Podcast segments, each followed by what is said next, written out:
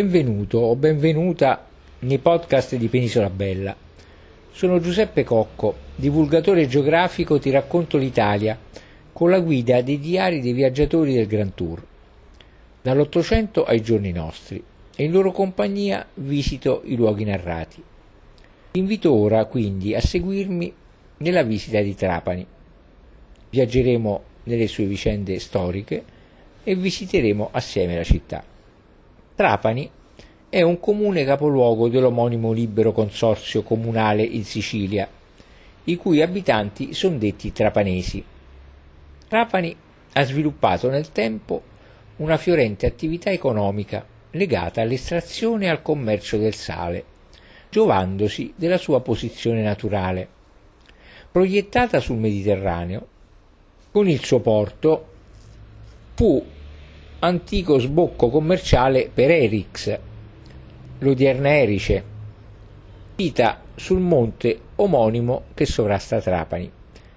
La mitologia vuole che una falce caduta dalle mani di Cerere, oppure di Saturno, quest'ultimo, il tradizionale dio patrono della città, si mutò o si mutasse in una lingua di terra arcuata sulla quale sorse poi la città, per tale forma detta appunto Drepanon, ossia falce in greco antico.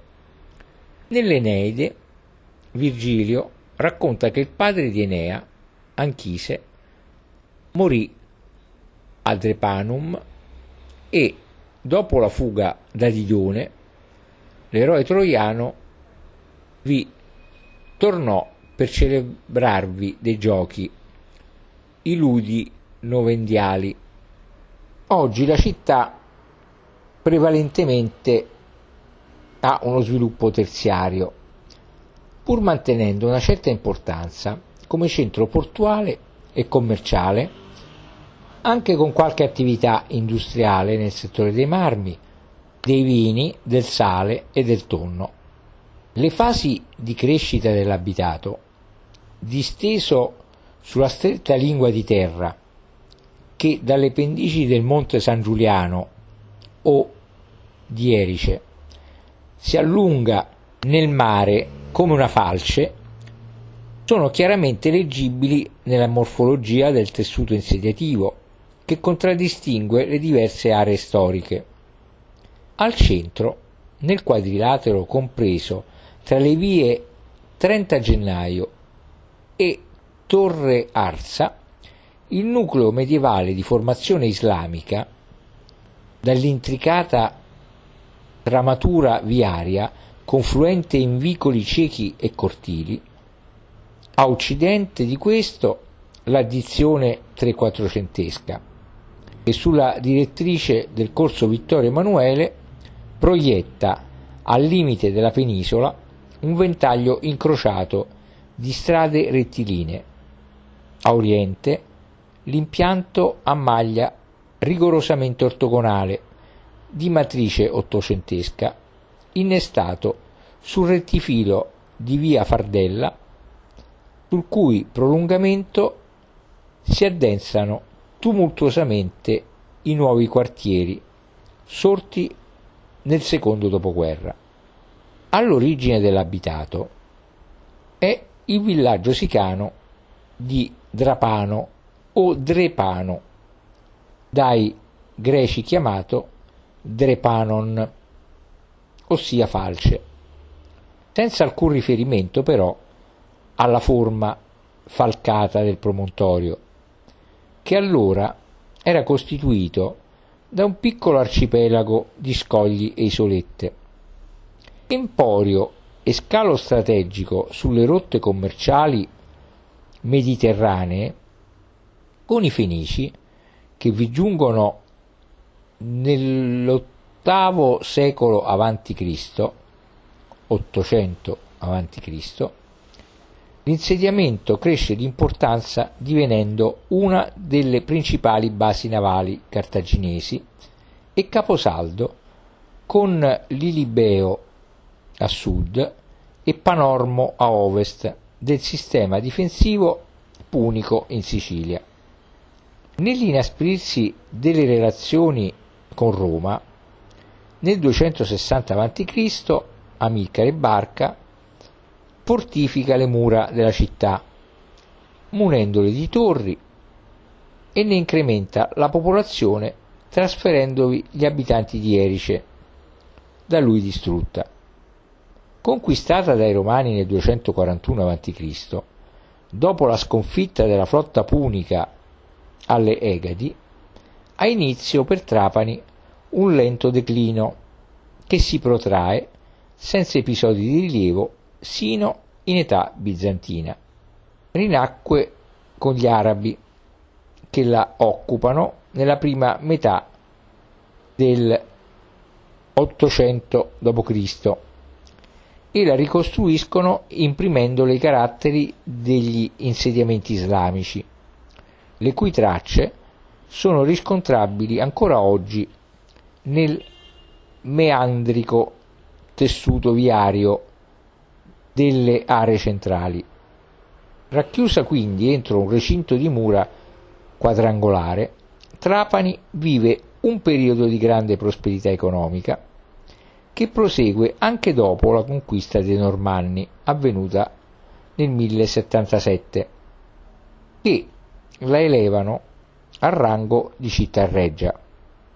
Alla già fiorentissima industria dell'oreficeria e del corallo si associa un ulteriore sviluppo delle attività commerciali e marinare che provocano una forte crescita demografica. Nel 1286 Giacomo II d'Aragona predispone un piano di ampliamento dell'abitato, bonificando i terreni circostanti e organizzandovi nuovi spazi insediativi. A nord apre la Rua Nova, l'odierna via Garibaldi, urbanizzando la residua fascia costiera. A ovest traccia fuori porta dell'orologio un lungo asse rettilineo, la Rua Grande, l'odierna Corso Vittorio Emanuele, e vi innesta l'impianto del quartiere Palazzo. Amplia quindi la cinta muraria, inglobandovi le nuove aree, ed eleva nell'angolo nord-est il castello di terra.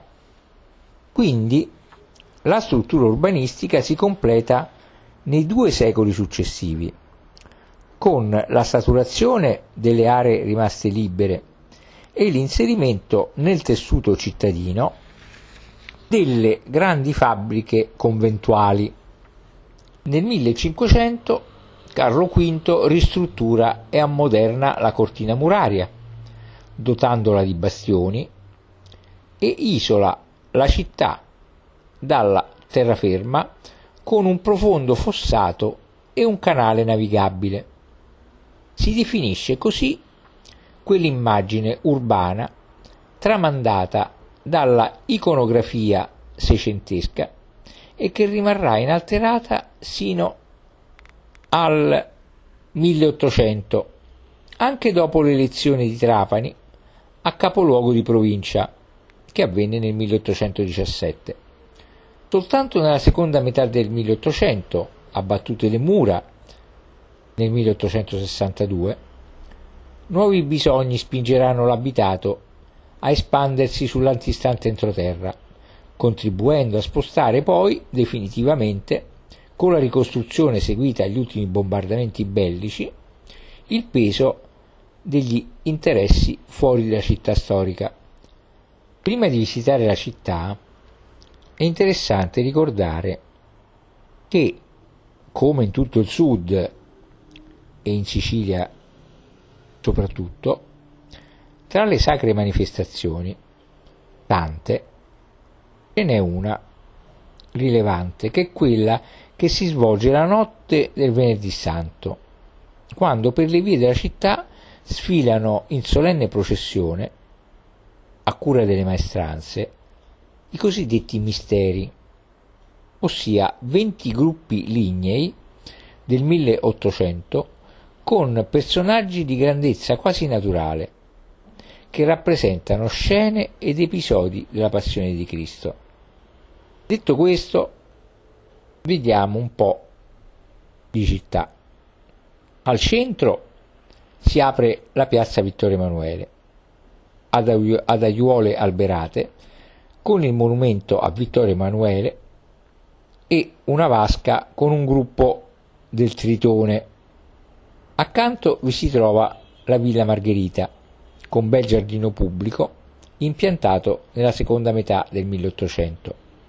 Al centro della villa, circondato da giganteschi ficus magnolioides, si apre un grande piazzale circolare che d'estate si trasforma in teatro da circa 3.000 posti per gli spettatori lirici del luglio musicale trapanese. Seguiamo lungo il giardino il viale Regina Margherita, sul quale prospettano alcuni importanti edifici. A destra, dopo il monumento ai caduti, troviamo i resti del castello di terra, innalzato da Giacomo d'Aragona a partire dal 1186. Poi troviamo il Palazzo Dalì del 1904, il Palazzo della Provincia e quello delle Poste e Telecomunicazioni, edificio Liberty con una bella sala interna colonnata con affreschi e vetrate piombate originali. Proseguiamo quindi nella via Garibaldi, la Rua Nova, che come ho detto fu aperta nel 1200 e che è fiancheggiata dai settecenteschi palazzi Riccio, Barone Sant'Elia e Milo. A destra si eleva la facciata barocca della chiesa di Santa Maria dell'Itria, costruita nel 1621 e successivamente ingrandita.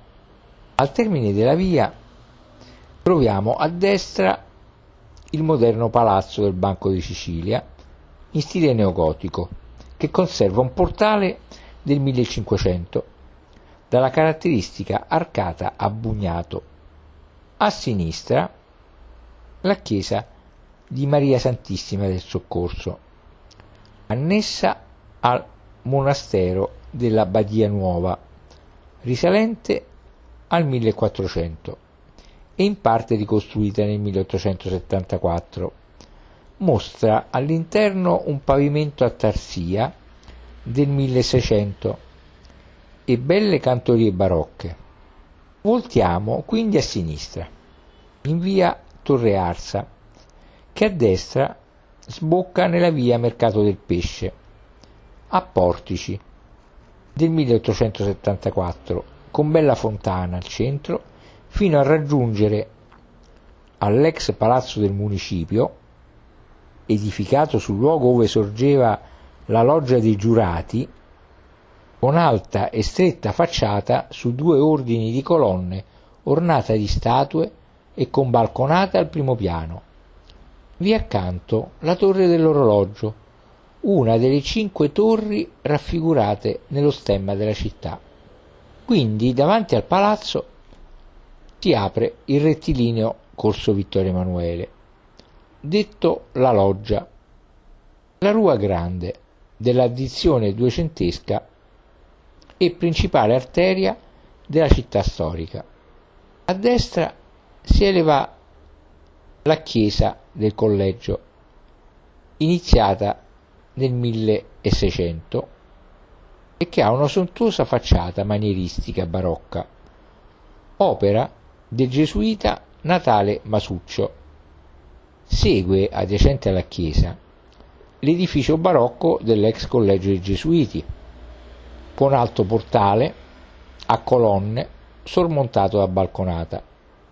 Poco oltre è la cattedrale, intitolata a San Lorenzo, eretta nel 1635 una precedente chiesa del 1300, con elegante facciata barocca del 1740 e preceduta da un portico.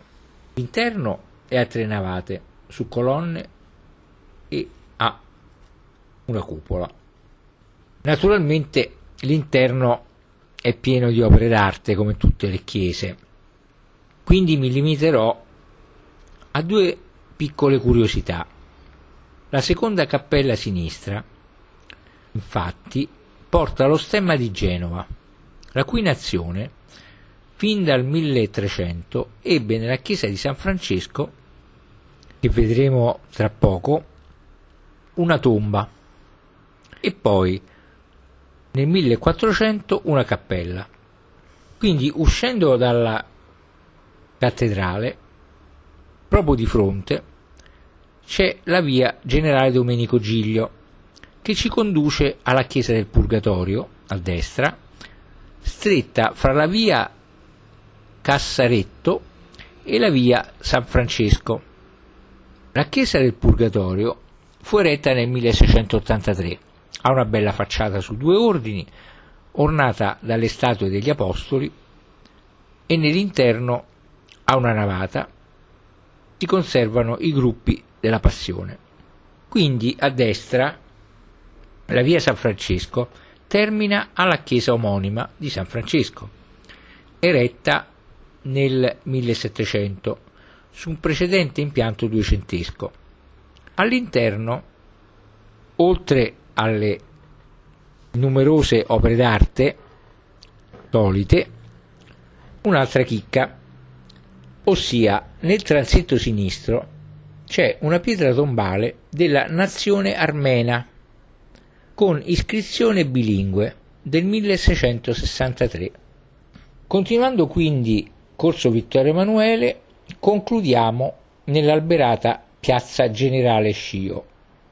Al di là possiamo proseguire la via Carolina, al termine della quale appare a destra, all'estremità del promontorio, la massiccia torre di Ligny, innalzata nel 1671 per ordine del viceré Claudio Lamoraldo, principe di Ligny. Nella torre è possibile visitare il Museo di Storia e Preistoria, che con grafici, pannelli illustrativi, fotografie e reperti illustra in modo particolare la preistoria in Sicilia. Tornati in piazza Scio, prendiamo a destra il viale Duca d'Aosta, che sbocca al porto, lungo il quale corre il viale Regina Elena, bella passeggiata ad aiuole con vista sull'insieme dei bacini, le saline e le isole Egadi. Il porto ha un avamporto costituito da uno specchio d'acqua fra il molo foraneo, le isole Colombaia, torre ottagonale del 1300, fortezza del 1400, ampliata fino al 1600, e del Lazzaretto, lo Scoglio Nasi, casa di Nunzio Nasi, uomo politico trapanese del 1850, la scogliera dei Cappuccini e l'estremità ovest della città, con fondali fino a 7 metri solo nella parte sud. Il porto propriamente detto ha la bocca rivolta a nord-ovest, larga 250 metri, tra la scogliera del Ronciglio a sud e il pontile della Sanità a nord. La riva nord è banchinata per lungo tratto, l'estremità est termina tra le saline. Oltrepassata al termine del viale Regina Elena la piazza Garibaldi con il monumento all'eroe dei due mondi, riprendiamo a sinistra la via Torreazza, dove a destra si apre la piazzetta Saturno con la fontana di Saturno della fine del 1500. In fondo è l'ex, l'ex chiesa di Sant'Agostino, già dei Templari, eretta nel 1300, poi rimaneggiata, restaurata e accorciata dopo i danni subiti dalle bombe. Della costruzione primitiva conserva la facciata con bel portale gotico e ricchissimo bel rosone ad archetti intrecciati e ornato di trafori. A sinistra di Sant'Agostino, Agostino continuiamo nella via e nella piazza omonime e seguiamo a destra la via Biscottai e rasenta a sinistra il largo San Giacomo. Qui nell'ex chiesa di San Giacomo Maggiore del 1700 ha sede la biblioteca fardelliana che fu fondata nel 1830 da Giovanni Battista Fardella di Torre Arsa e possiede oggi circa 118.000 118 volumi, preziosi incunaboli e 851 manoscritti. Di particolare interesse sono 15 codici miniati del 1300 fino al 1400 e un'assai pregevole raccolta di incisioni che vanno dal 1600 al 1800 con vedute storiche del Trapanese. Dal largo San Giacomo seguiamo la via San Pietro, sulla quale poco più avanti a sinistra si innalza la chiesa di Santa Maria del Gesù, eretta nella prima metà del 1500. La facciata su via Santa Elisabetta, in bei conci, di forme gotico-rinascimentali, ha un portale ogivale e una grande nicchia a conchiglia. Sul fianco destro un portale rinascimentale con un'annunciazione, rilievo di arte gotico-catalana.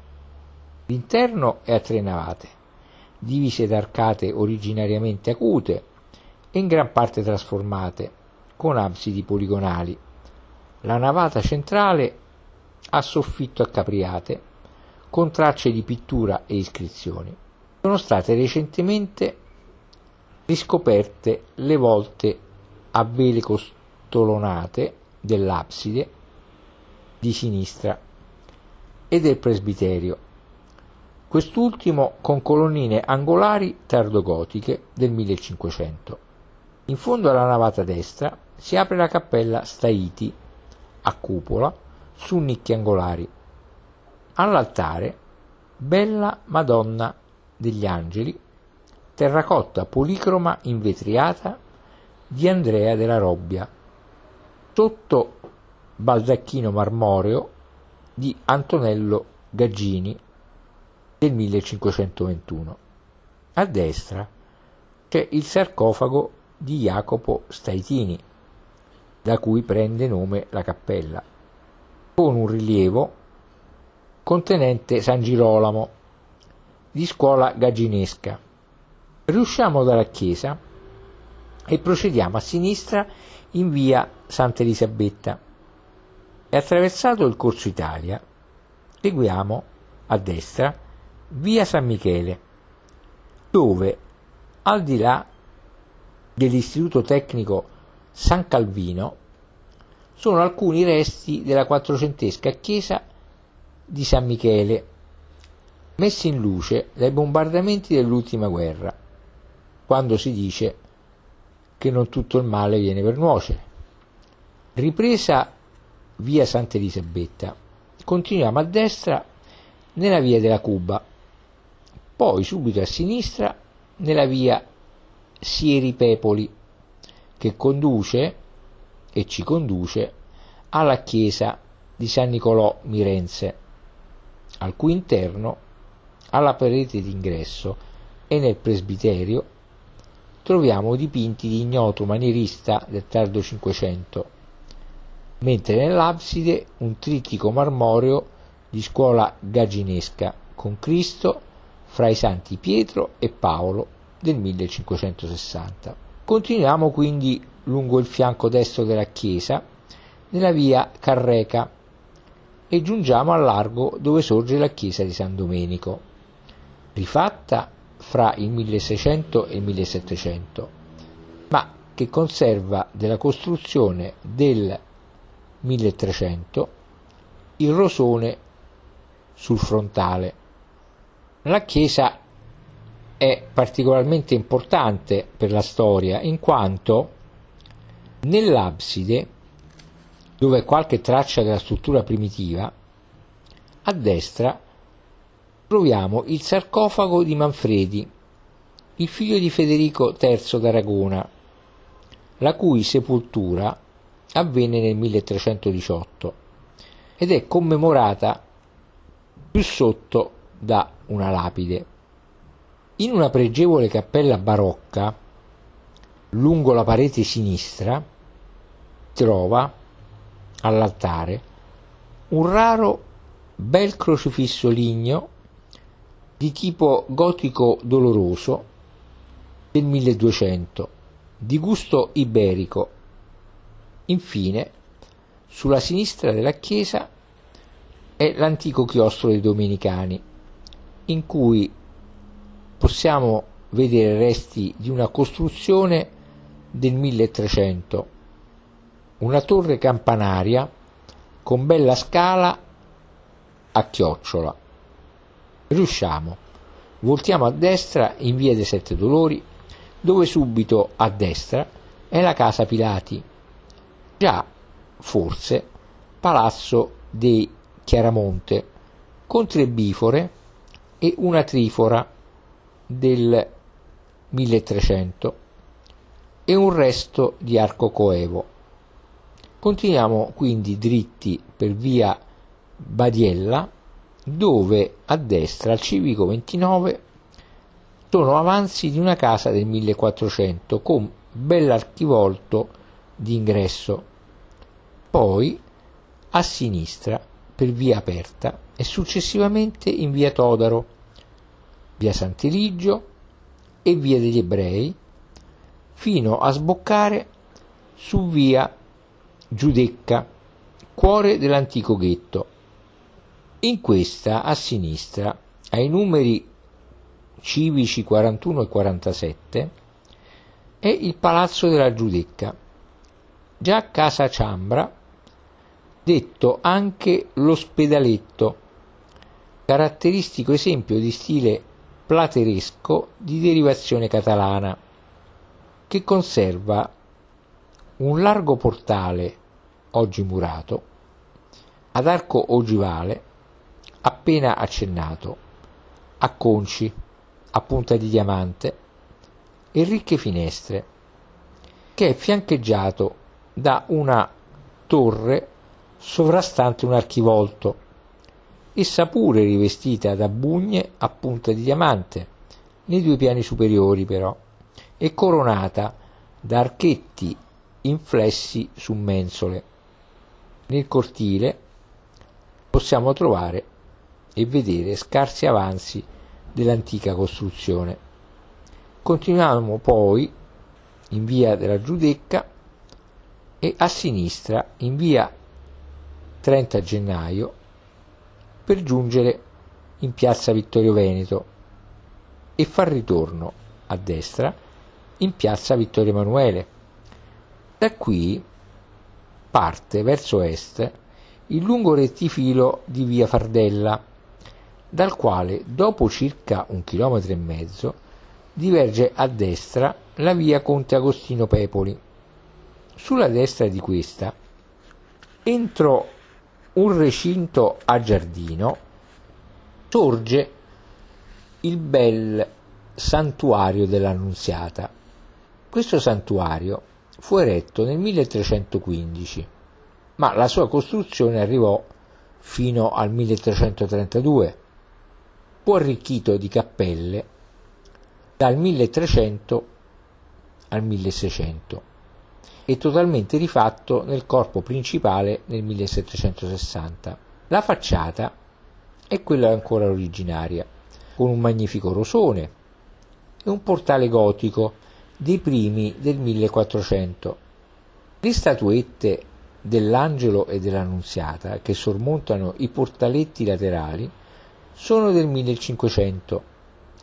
Sul fianco sinistro sono un altro portale gotico anteriore al precedente, e in fondo la cappella dei marinai del 1500, con torrette angolari e abside corse da cordoni cilindrici. Adiacente alla facciata, poi, è il poderoso campanile barocco del 1650, con un ordine di lesene e uno di semicolonne angolari. L'interno è ad un'unica navata, spaziosa, vasta. Nel presbiterio e nelle cappelle a destra e a sinistra della maggiore restano le strutture costolonate delle volte, che assieme a molti elementi esterni, portale, rosone, monofore ed altro, stanno a testimoniare il gusto gotico della originaria costruzione. Sul lato destro si apre la bella cappella dei pescatori, oggi battistero. Nel 1486 è a pianta quadrata, con una ricca arcata gotica dagli ornati a linee spezzate e una cupola ottagonale su raccordi angolari a strombo d'archi e costoloni, nei cui spicchi sono storie della Genesi, affreschi cinquecenteschi. Nella cappella a sinistra, invece, a sinistra dell'altar maggiore, c'è un bel crocifisso targogotico e sulla sinistra del presbiterio è l'ingresso alla bella cappella dei marinai, eretta nel 1500 in forme rinascimentali ancora permeate di residui gotici e persino arabo-normanni, con bugne, cordoni, nicchie angolari sotto la cupola, a pianta rettangolare, con profonda absidiola nella quale e lungo le pareti ricorrono nicchie a conchiglia.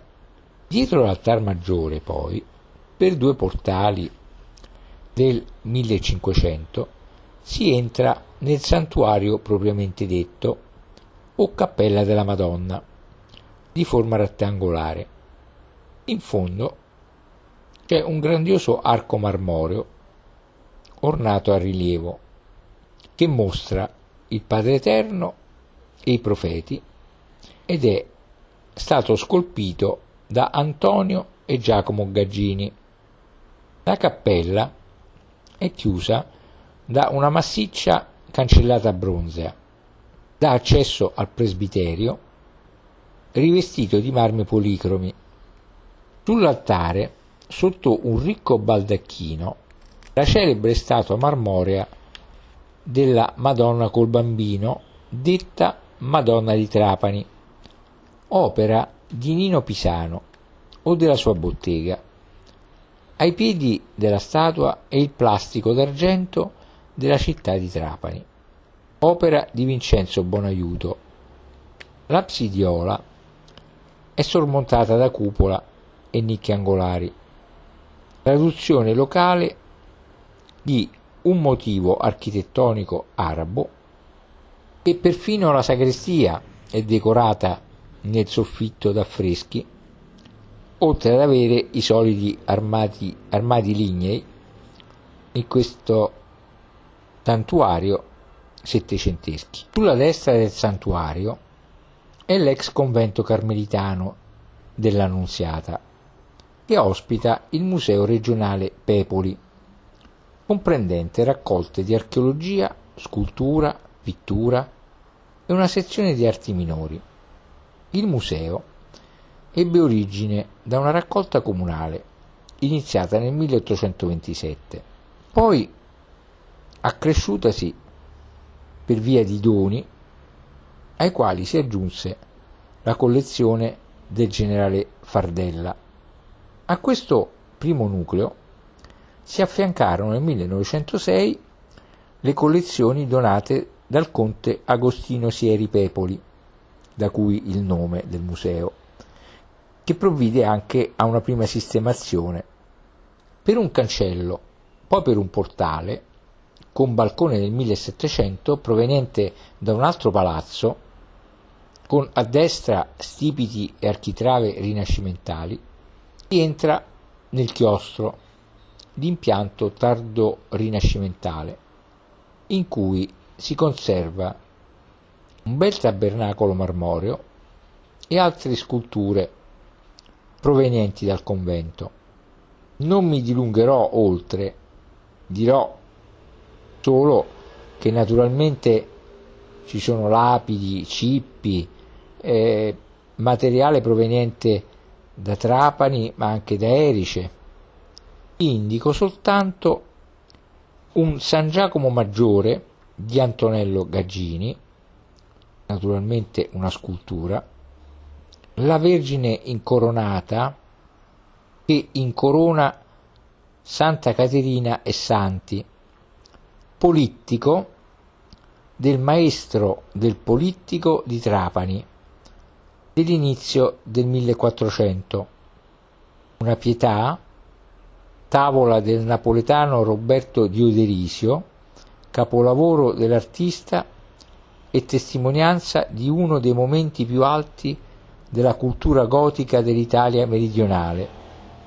La Madonna in trono, col bambino e angeli, Reggi Cortina, attribuito a artista palermitano intorno al 1450, legato alla cultura iberica e più precisamente valenzana, un trittico di Antonio Massaro, detto il Pastura, della seconda metà del 1400, un San Francesco stigmatizzato, grande tela niente di meno che di Tiziano Vecellio, Giuseppe e la moglie di Putifarre, ritenuto capolavoro giovanile di Mattia Preti, grande pittore caravaggesco calabrese, una battaglia della scuola di Salvator Rosa, un calice in rame con cammei e applicazioni in corallo attribuito a Fra Matteo Bavera, risalente al 1630, autore anche del raro crocifisso ricavato da un unico pezzo di corallo con braccia snodate e della grande bella lampada firmata e datata 1633, un bel presepe in materiale marino attribuito al trapanese Andrea Tipa del 1700, con figure in alabastro dipinto. Ci sono le sale in cui sono esposti notevoli pezzi prodotti nelle botteghe dei corallari trapanesi, molto attive nel 1600 e 1700, tra cui un presepe con figurine in corallo del 1700. In una vetrinetta si trova uno stensorio d'oro sbalzato, opera di familiari dell'architetto Filippo Ivarra, uno dei grandi architetti siciliani. Poi c'è un grande paliotto in seta e argento, con applicazioni in corallo e pietre granatine, raffigurante il prospetto di un palazzo barocco, forse di manifattura messinese del 1600 Dietro a questo c'è un altro grande paliotto in argento sbalzato, raffigurante un prospetto architettonico con al centro la deposizione e scene della passione, opera del trapanese Nicolò Mineo. C'è poi la sezione archeologica, come ho detto, che comprende testimonianze di età preistorica, dal trapanese e reperti di epoca romana e greca provenienti da Erice, Camarina, Segesta, Mozia e Selinunte. E qui mi fermo, lasciando a te, se ne hai voglia, di approfondire o andare a vedere il museo, interessantissimo. Torno invece in via Agostino Pepoli e passando per via Giovanni Battista Fardella torno in piazza Vittorio Emanuele e da qui a destra raggiungo il lungomare.